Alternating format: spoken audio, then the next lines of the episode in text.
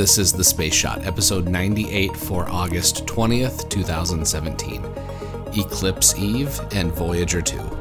Hey everyone, welcome to The Space Shot, your daily space history, pop culture, and news fix. I'm John Mulnix.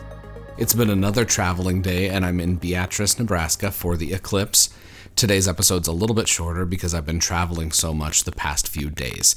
It's been a little bit difficult working and reading and writing with all of the driving. Tomorrow, I'm going to have some awesome coverage of the eclipse on Facebook, Twitter, and Instagram, so be sure to follow along. In the show notes for today's episode, I will include links to all of my social media accounts so you can follow along just like you were with me there tomorrow. 40 years ago today, on August 20th, 1977, Voyager 2 launched from Cape Canaveral. Voyager 2 has brought back some of the most spectacular images and astounding science of any mission since its visit to Jupiter, Saturn, Uranus, and Neptune. The Voyager missions were made possible because of a unique planetary alignment that allowed for a single spacecraft to visit all of the outer planets during a single mission. The Grand Tour, as it was called, was the name that NASA gave to the original program that would visit the outer planets.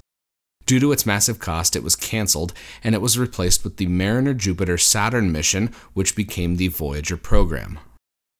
The Voyager spacecraft are on trajectories that send them into interstellar space, and on the off chance that an alien race ever encounters the probe, they each contain a golden record that holds directions on how to play the sounds and pictures contained on that disk. Right now, the one way light time from Voyager 2 back to Earth is nearly 16 hours, it's even crazier to think how weak the signals are from that spacecraft when they reach Earth. This quote from JPL will give you an idea of just how weak that signal is. Quote, the sensitivity of our deep space tracking antennas located around the world is truly amazing. The antennas must capture Voyager information from a signal so weak that the power striking the antenna is roughly 1 part in 10 quadrillion. The post goes on further to say that, quote, a modern day electronic digital watch operates at a power level 20 billion times greater than this feeble level.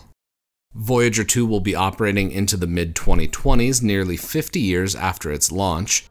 And in the show notes, I'm linking to a JPL website that shows the Voyager missions by the number, from elapsed mission time to distance from Earth traveled to one way light time and more. Check out the show notes for more information on today's episode and be sure to connect with me on Instagram, Twitter, and Facebook. Find me at John Mulnix or search The Space Shot on Facebook. I'm always up to chat. Let me know what you think of the show by leaving a rating in iTunes. It takes just a minute and it makes a huge difference because it helps even more people find the show. I'd appreciate if you could share the Space Shot with your friends and family and anyone else that enjoys podcasts. Tomorrow, the Great American Eclipse. I'm John Mulnix, and I'll catch you on the flip side.